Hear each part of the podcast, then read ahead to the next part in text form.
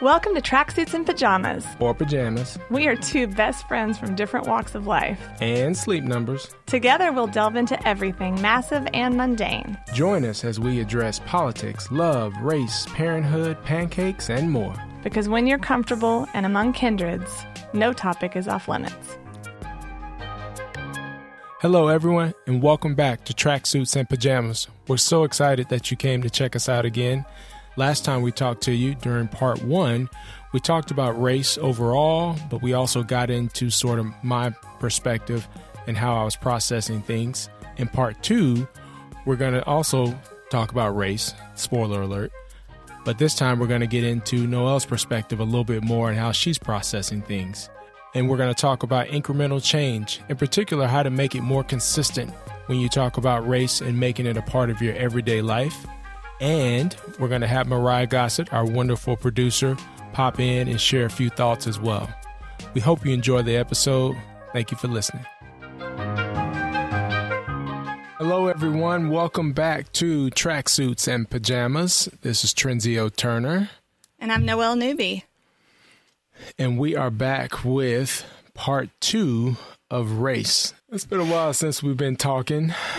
It's been a little bit of a journey to get here, yeah? Yeah, it has. It has been. We believe in full disclosure and being vulnerable and honest with you guys. We tried to record part two of this a week and a half ago, and it just, I don't think we were ready for it. No, it was, it was boo boo. It wasn't good. For those of you that don't know, that's probably the height of Trenzio's cussing right there, is that it was boo boo. I've been thinking a lot about why that may have been. And for me, at least, it was that I was still in it and I wasn't in a place where I felt like I could be helpful or have processed it. And I think that that talks a lot about the middle too, because you can't actually act from the middle until you feel more like you're in the middle. Yeah, I think it was. um I don't know about you, Noelle, but I definitely still still processing things, um, still sort of digesting everything, and at, at the same time, so many things were still moving right? It's, it's, not like there was a pause button on anything, right? Stuff was still coming at you. You still got COVID going on. You still got states becoming hotspots. School's about to start, right? So you still got all of this stuff happening, um, you know, and we're still processing, you know, this 2020 and everything that has happened. So it, you know, took us a little bit to to get part two up and going, but here we are. And full disclosure, I think we're still processing now. I think f- from my vantage point, I don't feel as triggered. I guess is a good word of of not being able to see my see my way out of my own feelings to be able to talk about them in a way that I think is helpful. And I think that's really important when you're doing work. I didn't want to come on in an outward forum or even bring it to you, Trenzio, out of a place where I'm trying to process my own shit versus dealing with it and then having a helpful, what I hope is a helpful, um, vulnerable, and authentic discussion that's not just a, yeah, I want to be responsible for my own feelings. I want to process my own feelings. And then I want to be able to talk about them from a place of semi groundedness instead of um, a place of emotional spinning.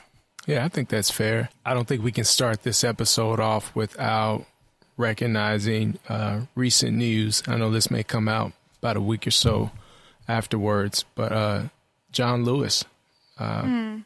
passed away over the weekend um, after battling cancer for a while.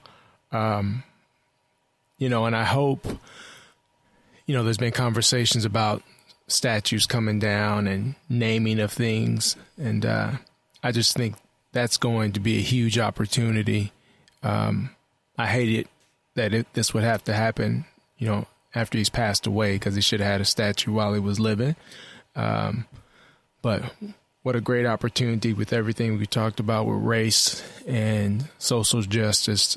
Um, what a great opportunity to put some lasting monuments there uh, for a true hero in John Lewis. I was looking at some of the footage over the weekend, and um, you know him crossing the Pettus Bridge in Alabama, um, how young he was. Um, I believe he was the youngest person to speak um, at the March on Washington, um, which is is crazy uh, to think about the age that he was back then, um, and to deliver that in front of all those folks with everything going on, um, I've just sort of been sitting in that over the weekend. Really Yeah, I special, love- man. I mean, I love the the quote, you know, "good trouble." Finding Yeah. the good trouble to get into, like that's such a so powerful today and powerful then, and I feel like that that's a mantra that I can wrap my head around as a conflict avoider, a historical conflict avoider myself. I love the idea of reframing it of what's the good trouble to find that makes the world a better place.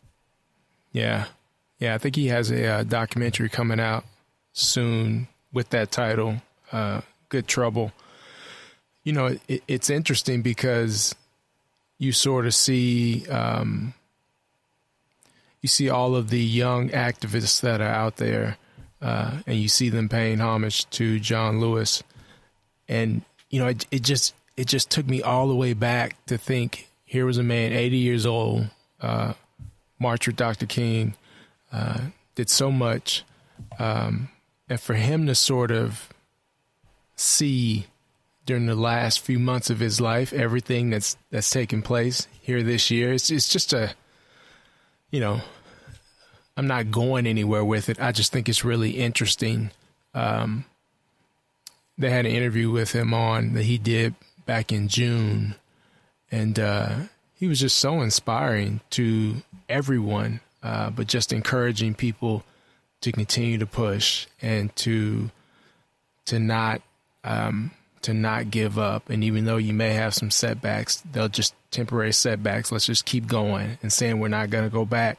And I'm just thinking, you know, for me personally, it's like, all right, you you need to suck it up and get going uh, because this man has been doing this for a long, long time, and um, he is not discouraged. He's not disheartened, uh, but instead he is pressing forward. Doesn't mean you don't have tough days, uh, but it's sort of hard to sit back um, when you have somebody like him who was still pushing even at age 80, battling cancer. And that there's something I believe where he knew that he could pass the torch right now. You know, there's a release of that responsibility becomes the responsibility of all of us. Mm-hmm. And that he's fought that fight for so long and he can rest in peace and rest in power and that we can pick up that for him and for so many others. Yeah. Yeah. I, I wonder, you know, you, you know, this podcast is obviously about the middle and we've, we've talked about that and explained that. So yes, I think we should, um, celebrate, um, John Lewis and hopefully we will see that in a visual way, um, in so many ways. Um, but hopefully in a visual way in the near future. I think it'll be a, be a special thing to do. John Lewis Bridge, please. Yeah, bridge, building, statue, stadium. Let's make it happen. All of it. Um, so, Noelle, you mentioned earlier um, about sort of you were still processing, understandably so, um, in a space of sort of sorting through things. How are you doing? How's that process going? Um, what's been on the dome? All that good stuff. There's a long answer to that question. You know, I've said a lot since our last attempted recording, and I bring that back up because I think what I found myself doing in that recording is wanting to come to the table like I am already this warrior, like that I've already done all this work, especially as it relates um, to social justice and as it relates to my own biases. Um, and the reality is, I haven't. And so I found myself in this paralyzed place, I think, when we were recording the last one, of not wanting to bring my work to you and not wanting to share that vulnerability outside of myself just yet. But then I realized that also wasn't really honoring the space that we're trying to create because the middle of that space is that I can show my struggle, but own it too. And I think I struggled a little bit with how to do that because I, I'm very cognizant of not wanting to have my processing of white privilege and have my processing of what my role is in all of this become anybody else's responsibility but mine. And the the truth of that is too is like I also as friends, I don't want ever to lay that at your feet and ever make it seem like I'm asking you to pick it up for me. And so I needed some time to kind of go through all of it because what's happening to me is whether it be about race or it be about school or health or all of these things, what this year 2020 has done is it's making me re-evaluate what I thought were my truths with a capital T and realizing some of them are just truths with a lowercase t. And I want to I want to evolve them. And it's also just been real time to your point. Like every day I thought I was like, okay, I'm settled. I got it. Okay, this is who I am. And then the next day I was like, wait a minute. No, this is not who I am. And I, at best, have been an awkward ally and I want to be a warrior, but I'm not there yet. But I also know that I need to not shy away from having those conversations. Um, because I want I want this podcast to be about being able to show those vulnerability touch points and to be able for us to really have those conversations, but mm-hmm. also trust the container of our friendship of that if it's ever too much that you tell me and that you can trust that I will be doing the work on my own too. And yeah. I have to let myself I have to lift myself out of um I got, I mean, I'm embarrassed to say any of this, but like I got a little tired and I got overwhelmed and all the other things were going on. Mm-hmm. And there mm-hmm. was, I had ordered all these books and I was all in and I I mean I think I ordered 15 books. Like that's a recipe for disaster. Like I can't read 15 books in 2 weeks. I have read 3. You know, I'm I, I and so I needed a little I needed not to ask for grace outwardly from you or from anyone else, but I needed to give myself the grace so that I could actually refocus and learn and realize that privilege again of even being able to consider where I, whether I set this down for a minute and came back to it later because I know that that's a privilege of being white. I know that that is something that I have that you don't.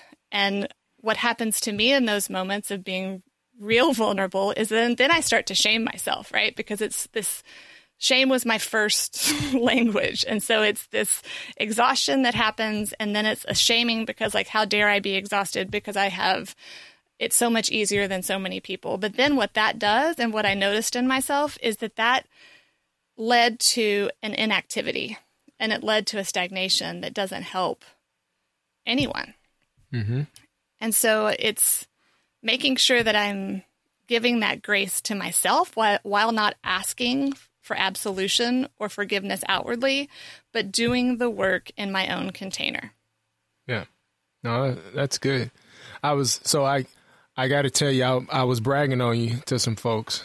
Uh, yes, I was. I was oh. bragging on you um, because um, I remember when, when everything really started to to to come to an head, uh, kind of right around the time when a lot of the um, when a lot of the protests were starting.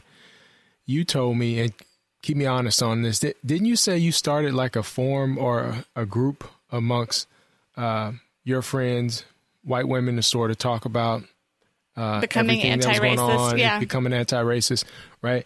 And I just uh, I thought that was really cool, and it wasn't like, and you weren't you weren't telling me to um, be like, hey, Trenzio, look what I'm working on. I checked you know, my box. you know, check my box. Been working on this thing. You just it just sort of came out during one of the many conversations that we have about things. Um, and I was telling somebody that I thought that was great that um, that you took the initiative to go on and do that. And like you said, it's it's hard work and it's tiring, but the fact that you dug in on it, uh, I think that's cool. Um, you know, because a lot of um, a lot of folks I talk to, a lot of black people I talk to, were still fielding phone calls from their white friends of, "Hey, how you doing? Just checking on you." Everything good? How's it going? Hey, what's happening? How you doing? Like it was a whole it was a whole bunch of that, right? Um, and which was you know kind and appreciative. Uh, but there were a lot of folks that were feeling like, hey, I'm I'm not really the one that who needs to be talked to, right? And so I thought it was cool uh, that you went out and did that because I think that's a space where some real change can happen because it allows everybody to be probably probably a little bit more vulnerable. You know, I don't know, you know, what happens in, in, in the group, but I think it's, you know, I'm guessing you can tell me if I'm wrong that you created it to sort of be a space where you can get that out and you can talk about being an anti-racist and maybe people feel more comfortable uh, sharing that um, in that group versus others. So, uh, yeah, because I think it's important that those that that change happens without your help. And I mm-hmm. mean you meaning black people, but it's not it's not your responsibility to help those of us who are trying to become warriors um, and trying to shift that. And I listened to that great podcast between Austin Channing Brown and Brene Brown, which was powerful on so many levels. And they brought up, and I think it was in reference to a book by David Foster Wallace um, called This is Water. And it's about these you know fish who have always lived in water. And one day somebody says, Hey, how's the water? And they're like, Wait a minute, what's water? And I think that's what whiteness is now feeling like is mm. even even for someone like me who I felt I've always felt like it was I was you know not racist. I had worked really hard to make sure that I treated everyone equally, but I never look, took, took around. I never was able to take a look around and realize that what I was living in was water, and that that water is centered and has been centered in whiteness. So it's an unlearning of what that means, and also like having to really look deep within and understand like what harm that has caused, um, inadvertent harm, even or overt harm. And I think that there needs to be these spaces to really do that work so that the paralyzation doesn't happen because human nature is when you feel paralyzed or when you feel shame or we feel overwhelmed, stagnation can occur. And I think it's important that we as white people move out of that paralyzation and out of that shame and not ask for absolution but do the work ourselves and to ensure that we can keep our own progress moving forward. And it's, this is not a pity party, but it is tiring. Like one day I, I, remember I was thinking, okay, like I've done all these things. Yay. And then the next day it's like, oh, those things weren't perfectly right. Cause we want to, we want to be, I don't know, maybe it's just me. Like I want to be perfect, but it's not going to be perfect because there is no such thing as perfection, first of all. And second of all, this is going to be a lifelong process. So we just can't let the um, the overall exhaustion that is 2020 kind of keep this work from moving forward. Mm-hmm. How um, so for the, I'm I'm curious, and if if this is too much, just tell me to stop. But for the folks in your group, is that a do do they have a similar viewpoint to to what you're sharing, or or is it all across the board? What what, what do you think?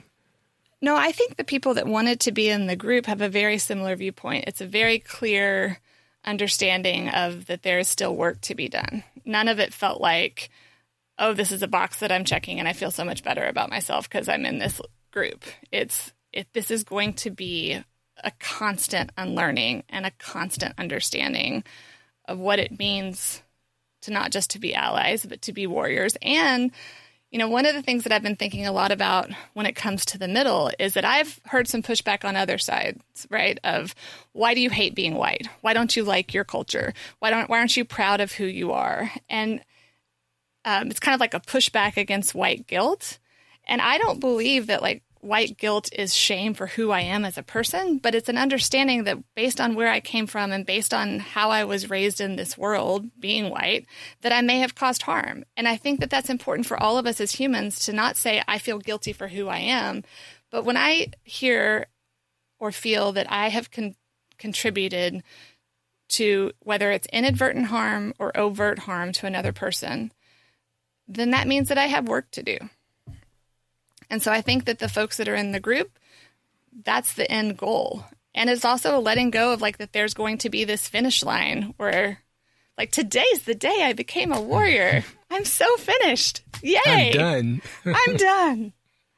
So, and I think that it's great that we continue to have these conversations. And I also want to say out there, like, it's okay to feel overwhelmed by it, but you can't let it sink you and you can't you can't decide to drown when there's work to be done.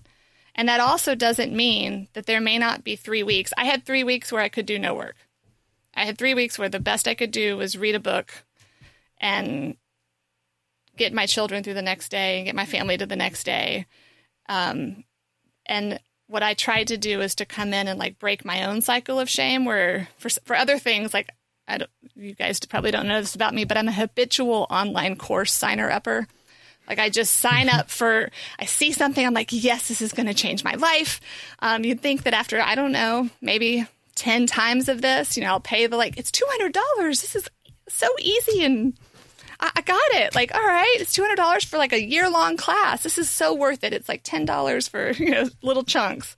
Um, and I'll do that and then I'll get like three classes in and then I'll have then I'll fall off for two or three classes, so I get fatigued, and then I'll shame myself because I did not take the the final three classes, and then I just have to avoid it until the next online course comes around. And I'm rambling about it. My point is, like the the fatigue that sits in, you got to break the cycle and come back in because we we can't. The fatigue that sets in is not the end all be all. It's just a sign to rest and get up and do it again. Hmm. Yeah. No, I have to agree. That makes me, you know, we were talking earlier about John Lewis and how he was just sort of he was relentless, um, and I think that is the spirit and drive that you have to have. Um, I love that you're doing that um, because I think that um, one of the things that I've sort of noticed as for me has been um, this work is more of um, it is I don't even know if I would call it work for me personally uh, because it's water. It is it is water, right? It is my life, right? So I I don't have the option to come in or come out, right? I don't have the option to um to say I'm going to really dig in on this right now, right? Like like that doesn't even exist, right? So um so that's a different level of exhaustion because it can't ever be put down. Right. Right.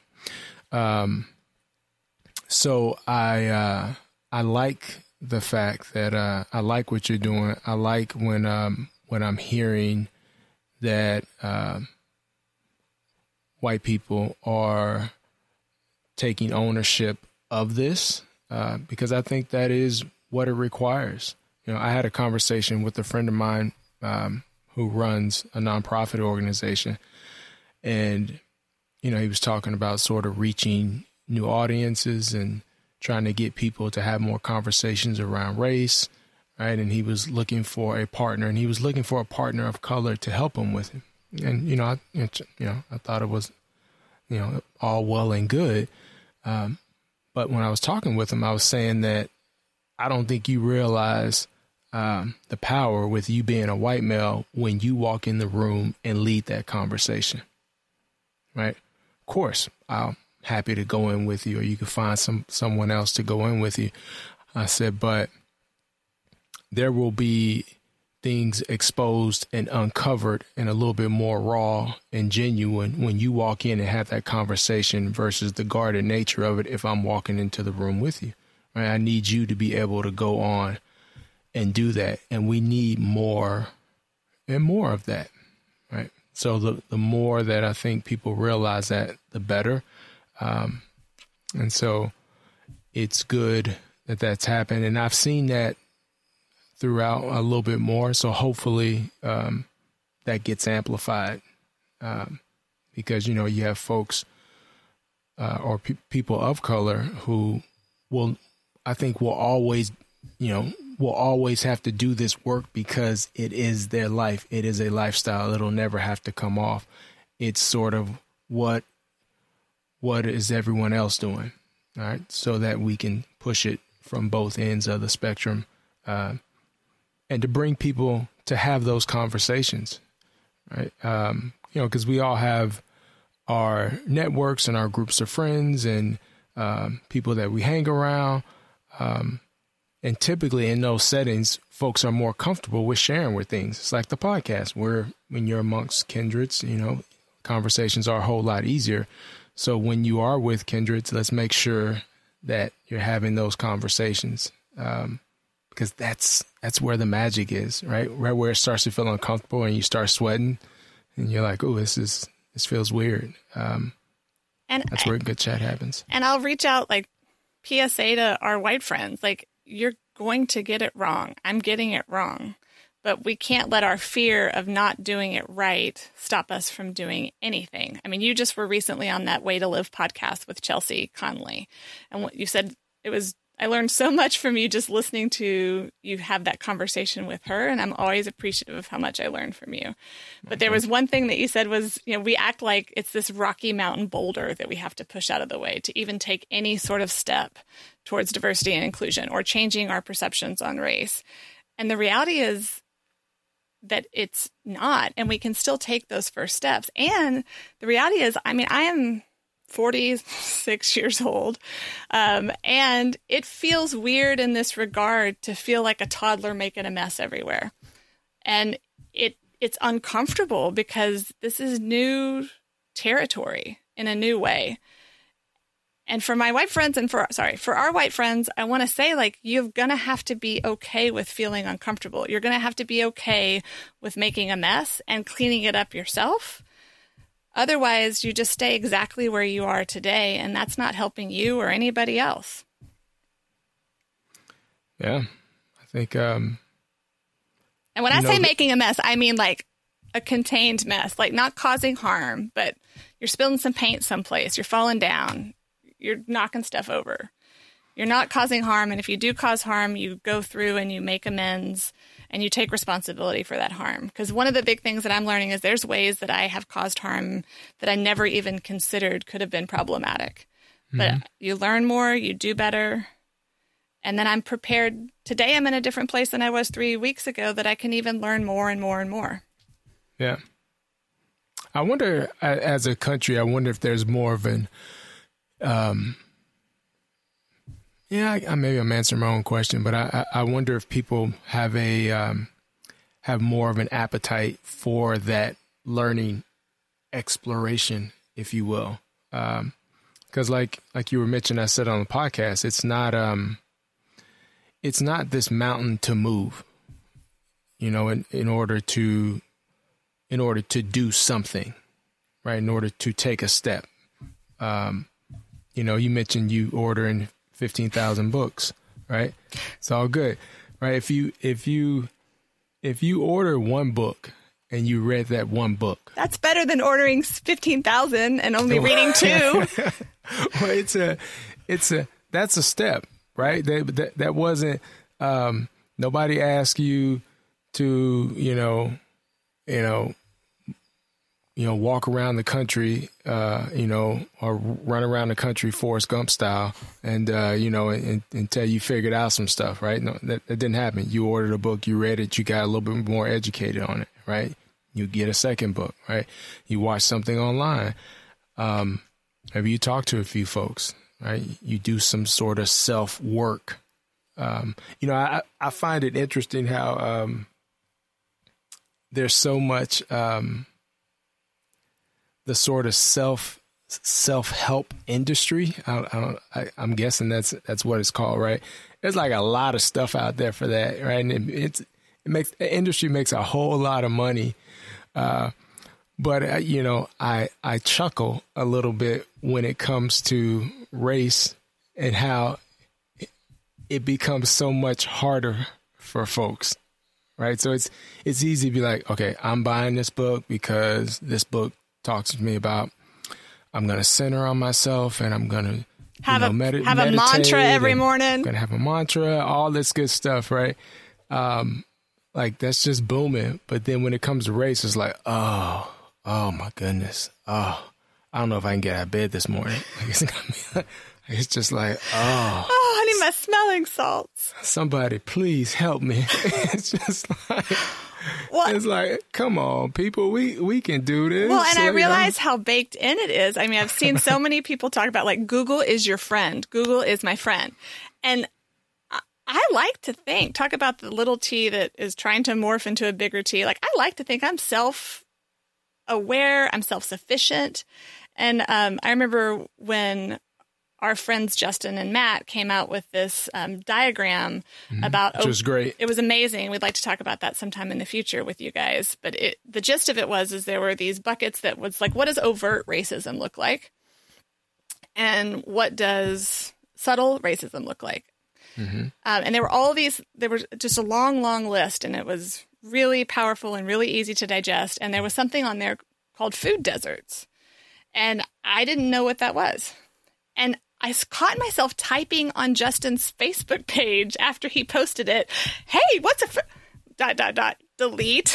like all I have to do is go up like two and a half inches on my computer screen and type that in Google, and I have it. But there was a, a perfect example of even unknowingly asking someone else to do the work that I could do myself. So yes, Google is our friend. Therapy is all of our friends like sitting yeah. with our own feelings, processing them ourselves, also our friends. Yeah. Yeah, it's it's been it's been interesting. I, I, I think everybody's going through their version of that. I mean, whether it's um, individuals or if it's organizations, right? Like think of think of the work that's being done right now. Um, if in like um, you know, whether it's police departments or whether it's athletic departments. Uh, I think we might have talk, touched on that a little bit last time. Um, uh, corporations and hiring, right? Like all of this, all of this stuff. Um, I can't remember if we talked last time about like all the companies that tweeted out about you know Black Lives Matters and like all all this well, and then those that, that that wanted to be Black Lives Matter adjacent, but didn't want to just go all in. So it was kind of softer language of can we get credit for this without actually putting the BLM half hashtag. Yeah, like it's it's just been it's been real interesting to watch um, the evolution of all of this, um, and uh, you know people talking about the work that needs to be done versus just doing what's right, you know, in, in my humble opinion, um, and just sort of stepping up to the plate um, because we, we do it in other areas, right? So if you're a if you're a if you're a corporation, right, you you have an R and D department, right? You you're going to go to work on that, right? And a lot of times it's research and development, right? So you don't know, right? You don't you don't know stuff, right? But you like, yeah, go at it. Um, and then you know it comes to race, and it's like, you know, that same sort of effort is not always there. But with what you've seen happening of late, it's going to be interesting to sort of watch the dynamic of the follow through on all these things because now you've had the you know, you've, you, you still have protesting going on, uh, but obviously not in the mass way that, that we had uh, a few weeks ago. Um, and so now you have people trying to actually come to the middle, right? And you have people starting to have those discussions, right? Whether it's, um, you know, like I mentioned, uh, the defund the police movement or whether it's uh, the athletic stuff that we were talking about about earlier, and you see you see things happening, and you see people taking steps. Right, we've even seen that right here in the city that we live in, like with the um, University of Texas mm-hmm. um, renaming uh, the field. I believe it was right. Uh, the field and various uh, buildings around campus. And if you yeah. guys missed that, the players themselves were the ones they wrote an open letter and saying they would not, correct me if I'm wrong, but they would not participate in any recruitment events. And they also yeah. would not participate in any fundraising events mm-hmm. unless some of the racist makings of the University of Texas were addressed. And those included buildings on campus. It also included The Eyes of Texas as the fight song for the University of Texas. And since we've since that happened a few weeks ago, um, since that happened a few weeks ago, the university came out and I thought did a a good job of handling it. And one piece that I did not expect was the whole renaming of Joe Jamail Field. Yeah, I wasn't expecting that either. And you know, when you when you think about where it came from, is that it came from the Jamail family.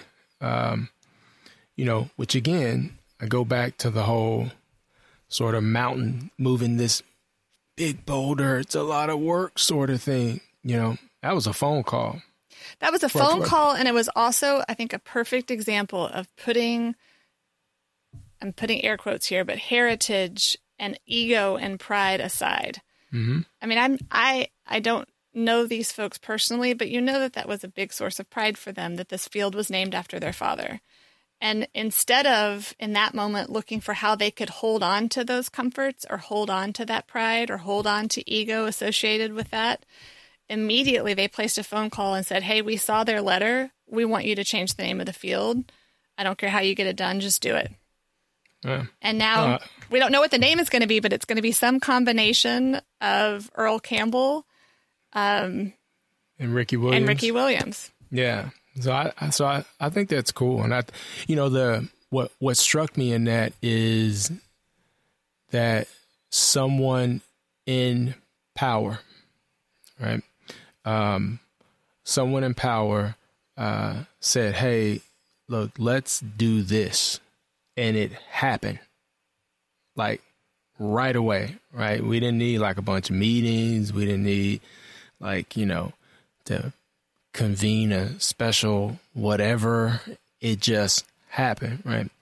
So um and we've seen that in some pockets here and there. And again, shout out to the family for for doing that. And they're not looking for any attention from doing it. They're just like, hey, you know, Hey, but these two podcasters in Austin, Texas are proud of you. I know that yeah, that's a big Well, win for today, that- but we're proud of you. they will, you know, they'll be asking for t-shirts and hats, I'm sure, and we can work it out. Or maybe they ask for tracksuits and pajamas. Dun, dun, dun.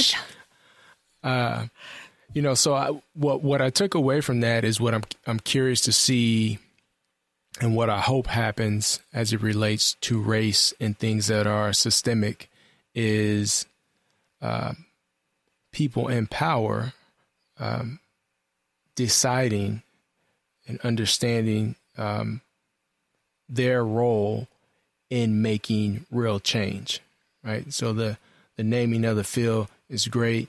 Um, I think they talked about maybe um, uh, putting a statue of the first uh, uh, football letterman. I, I think first African American football letterman. I think they're looking looking at that as well. Um, you know, my hope and prayer is that that the power in other systems sort of see the role that they play in making a change so that we can have systemic change in things right And- so, so go ahead And I think too, what what the University of Texas did is a is a case study in nuance as well. Like they made these sweeping changes when it came to the buildings, um, the field, which was not asked for but was added on top. They also came back because one of the one of the requests was that the Eyes of Texas, which had a history baked into minstrel shows, um, back when people who I know that are still alive were on campus. Like this isn't this long ago. We've chatted about this. This isn't that the Eyes of Texas, you know, had its impetus in minstrel shows as well as Robert E. Lee's saying, "The eyes of the South are upon you." And I was whatever day that was years old when I found that out. And I've grown up in Austin. Uh, my entire family went to the University of Texas. So it was really interesting, and I was curious about whether or not that song would fall at this point. And what the what the university has decided to do to this point is to make all those other changes, keep the Eyes of Texas as the fight song, but also own its history and mm-hmm. own where it came from. And so to me, that's kind of this litmus test of the middle. And is it possible mm-hmm. to find those things where we can take ownership and acknowledgement of the hurt and hold a space to see if it's still feasible in today's day and age. And it may not be. It may still be too painful. It may need to shift in the future. But that that was them, in my opinion, trying to find some sort of middle ground. Well, like you said, I, I think it's a perfect example of um, what the middle looks like, right? Because you know the players had a, had a list of things, uh, rightfully so, that they wanted addressed and paid attention to.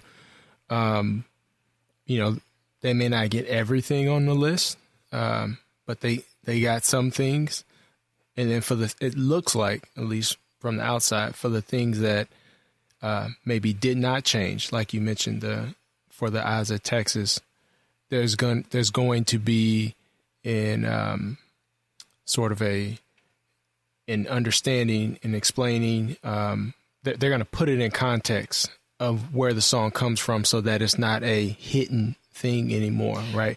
It's not, it's not something that we we don't talk about, and I think that that is the step that I think we we hope for in dialogue, right?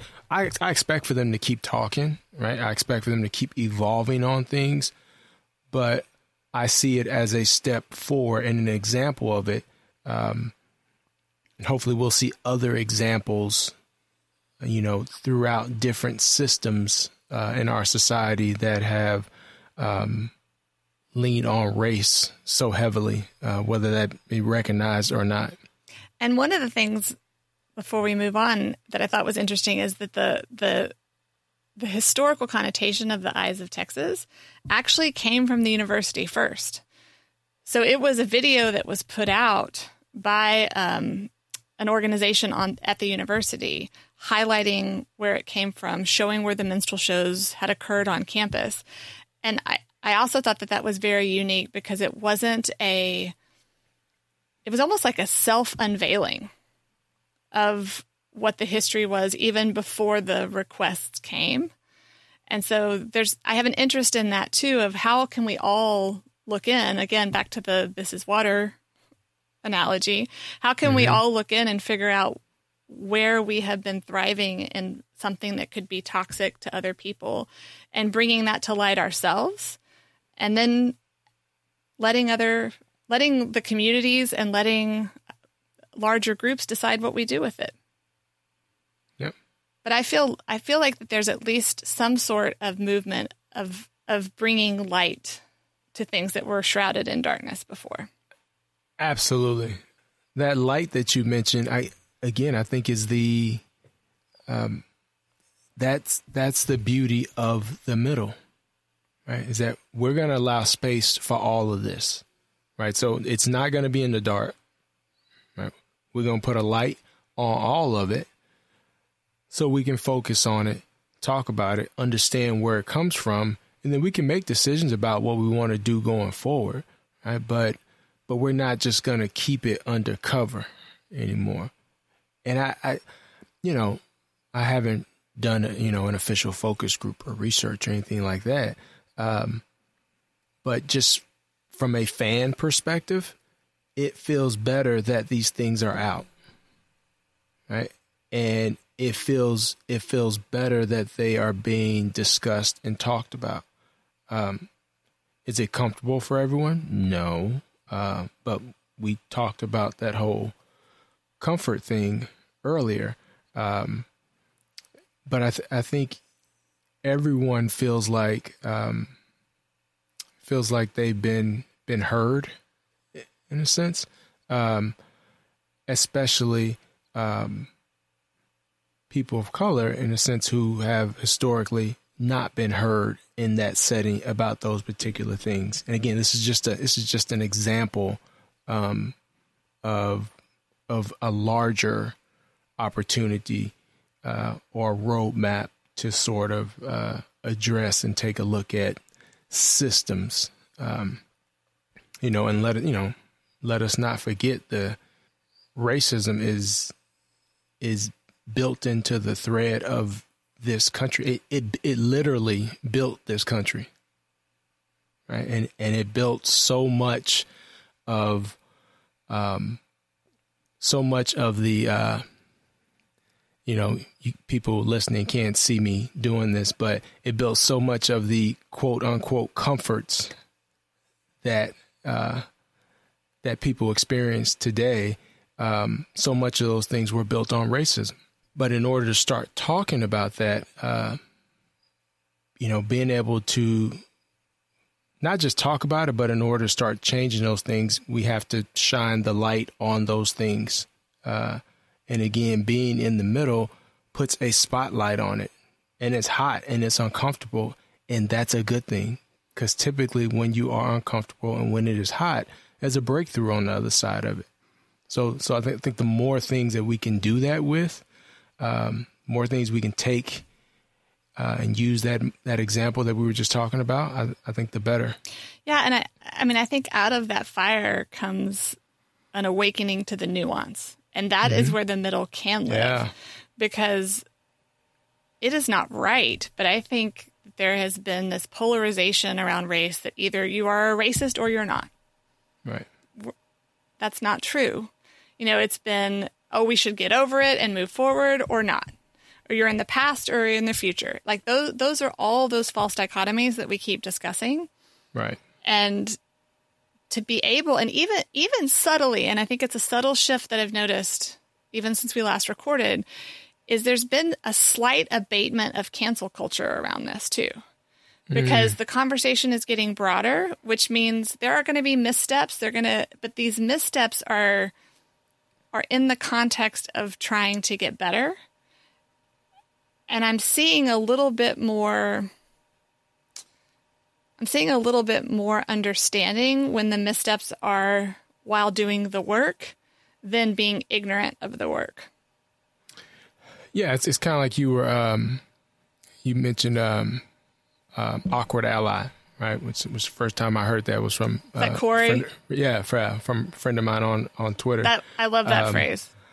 And um, I I thought it was great because you know it it it was used in context with uh, Joe Biden uh, when he came out and said that you know if you're um, if you vote for um, Trump you're not if black. you vote for Trump then you're not black, right? And um, and I, I I agree with that. I think the the you agree with awkward ally, not. yeah, yeah, let's let's be clear on that. little little that point out. of clarification. Yeah, yeah. Let's talk about um, Kanye. I'm just kidding. The uh, he's running. Um, and like, everybody gets a million dollars. Like Forrest Gump, he was running. He was running, Jenny. Um, the I, I, think that's it. The the awkward ally thing is um, is is interesting because I, I think it, it is that. It's like you know what mistakes are going to happen, um, but I know, you know, people. I, th- I think people can recognize when something is genuine uh, versus when it's not. Um, but, you know, I, I think that people know that. Oh, okay, you you're trying to figure this out. Um, hey, let, let's let's do a little bit more of this and maybe a little bit less of that, uh, and uh, give that a shot. I'd rather have you be an awkward ally than to just be stagnant and not do anything at all. You know, and that because um, in some way, being an awkward ally is, being in the middle, right? Because you're you're you're you're allowing yourself to be vulnerable, right? You're you're maybe sharing some of your feelings, some of your thoughts, things you might not have shared before with people who you might not have shared them with. Um, and so that is going to put you in a little bit of a vulnerable space. Uh, but that's that's a good thing, right? That that shouldn't be looked at as a as a weakness. Um, I think that there are a bunch of white people who felt like being called a racist is the worst thing that could happen to them in their life. And the juxtaposition of being afraid of being called out for racist, racial tendencies or racist tendencies, when you juxtapose that against being killed, when you losing, juxta- your, life, losing your life, when you juxtapose that mm-hmm. against all the atrocities that have been happening to communities of color over and over and over again, there has been this fracture of and I've seen it with I've seen it with my white friends. They're looking inwards and saying like, no, not being afraid to speak out because being afraid that I'll be misunderstood and being called a racist is not important anymore. What's important is to stop right. these atrocities from occurring. And that means I have to let go of this comfort of being wrapped up in this cozy blanket of I'm not a racist. Because the truth is, we all have work to do. And I am seeing a hopeful, I think, mm-hmm. I'm seeing a hopeful progress towards people leaving that comfort behind to come out and help their fellow humans. And yeah, there's a piece of me that wants to say, okay, it's too little too late, but the middle dictates for me that I also realize that progress is necessary if we're actually going mm-hmm. to change anything. Yeah, progress over wins and losses. That would you awkward ally you, progress. awkward ally. What you just said sounds a lot about uh, sounds a lot like the difference between empathy and sympathy, which we've talked about a lot, right? So the fact that you would be willing to, um, it's one thing to say, "Oh, I'm sorry that that happened. That's horrible," um, and you sort of leave it there. Um, but I, I, do think it's interesting um, that you're seeing folks say, you know what, I'm going to try to be vulnerable here and understand things more and speak out on some things. And if somebody, you know, says I'm something, well, so be it. I'll work through that. Um, but that's that's that's easy work for me compared to somebody who's losing their life, right? Like that. That's a. Um, I think that's that's that's a that's that's an interesting um, take on things, especially from an empathy standpoint, right? Because yeah. you, because all of a sudden you're like, you know, it's it's not just me seeing that video and saying, "Oh, that's sorry." It's like seeing that video and saying, "All right, let me let me get to work on something," um, which is what we'd hope for. Mariah, how are we doing? I think so. I know y'all didn't really get into like the policy stuff, but it's like everything is so multi-layered. It can be really hard to cover everything in 45 minutes to an hour. it's helpful for people to hear how folks are processing. Um, you know, there was like a girl on Twitter the, uh, a while ago who, like, two weeks after sort of like that day where almost every major city across the world had a protest, and it was like two weeks later, and she's like, I know you're probably feeling tired right now, but this is when you should set up reoccurring donations. And it's like on a surface level, that sounds very like nice, but then everyone's like, what privilege it must be to be tired of something that is everyone's everyday life. And it's like, if your anti racism isn't uh, like work isn't a way for you to build it into your everyday life, then it isn't actually anti racism work. Like just reading the book isn't the work. Right. Just like doing the research isn't the work. And like, yeah, comprehending new information is work. But if you're not finding ways to like build that into your everyday life, then you're not actually doing the work. And it shouldn't feel exhaustive because there are things that you can like do within your daily life to change things or in especially like in professional settings too. Yeah. This is our fabulous producer Mariah right here. Uh, yep, yep. But it's just like you have to find the ways to be like, hey, okay, great. I'm happy to work on your production. Who is the rest of the team? What does the rest of the team look like? What are you doing to like actively make sure that this production team looks like what even just the rest of the United States looks like. And I do think that it's in, that within the, the confines of many of us many of us are still social distancing. Many of us aren't in the world in the same way that we were before. So it's actually kind of giving us this forced evaluation of how we can come back into the world and take real and make real change and and enact real action and so I think there is this like growth. It's the the seed has been planted. We're watering it. We're fostering it. But the next question that we have is, what does that mean in the world? How can we make those changes in the world? What are things that we can do today, even if we're still at home, even if we're still going back and forth to work, and even if we're still in the middle of a global pandemic crisis? There are actions that we can take to continue the work. No, absolutely. I think the um, I like what you said, Mariah, about that. It's um, it's not a um, it's it's a lifestyle, right? It it just it just that's just what you do. Like when you when people work out and they're trying to um, sort of change their diet or you know trying to lose some pounds or whatever, you know the, the first thing that you learn is you know it's not don't make it a um, you know I'm gonna I'm gonna do this thing, right? Make it a part of who you are and make it a part of your everyday. Um, and I think individuals and businesses um, still have a lot of work to do into it not being about work and just doing. Like it like it has to be as natural as yeah I wake up and I eat breakfast. Like it's it's it it it's got to be like that. Um, and it has um, to be that energy and not that January 1st, I'm hitting the gym. New Year's resolution yeah. energy. And I'm guilty of that. I'm guilty of starting yeah. with that energy really strong, clearly back to all the online courses I sign up for. but it's how do you make it a part of your life and then build from it because it's a heck of a lot easier to like take these steps create the foundation and then add to them versus going from couch potato to bodybuilder overnight Right. Yeah, nobody's saying you wake up and you're like, all right, I'm like, I'm like on some, uh, you know, I am. i'm running I a am marathon today oh yeah Yeah, like, like, like, like I'm. you can't wake up and be john lewis today Yeah, like, like, yeah, that's perfect, perfect. I like that. You cannot wake up and be John Lewis today, but John Lewis has laid enough of a roadmap for us to say these are the steps that you should take. And maybe Right. when I'm 80, that could be a Right. song. Maybe when I'm 80. maybe when I'm 80, I'll be like John Lewis, you know?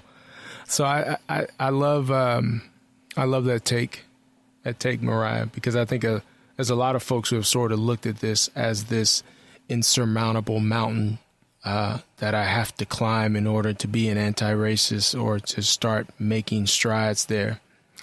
And, you know, it's, it's, it's, it's not. I talked to some business leaders um, a couple weeks ago, and I asked them about their ELT, their executive leadership team, and um, I said, "Well, you know, how are you guys doing? You know, how, how are you processing everything? What are you doing in your organization?" And they said, "Yeah, yeah, we met, and everybody on our on our ELT, we realized in, on the Zoom call that everybody was white." And I was like, "Well."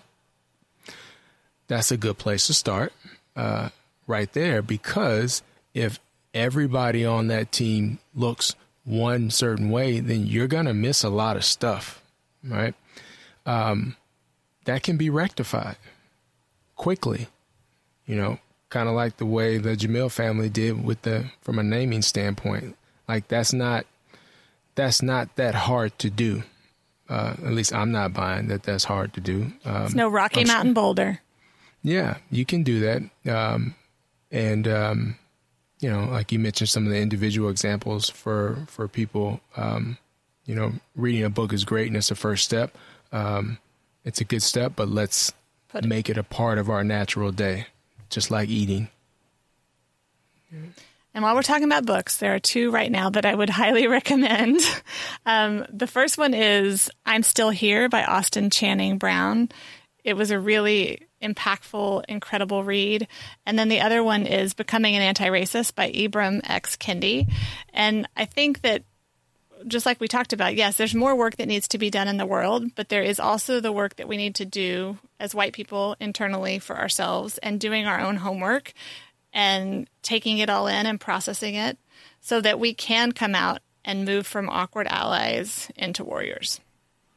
Can I recommend a book? Please recommend a book, Mariah. Yes. So I've been reading. It's called Fearing the Black Body, um, and it is how our uh, beauty standards and diets have been uh, essentially rooted in racism. It's like the entirety of the diet culture and like fitness culture is so rooted in this because the the bodies that were being obt- it's so fascinating. It is a very academic heavy book, but um as someone who strives for like body neutrality and like not giving into diet culture, it's been a really interesting read for me to um, see how so much is rooted in this desire to of of whiteness in culture.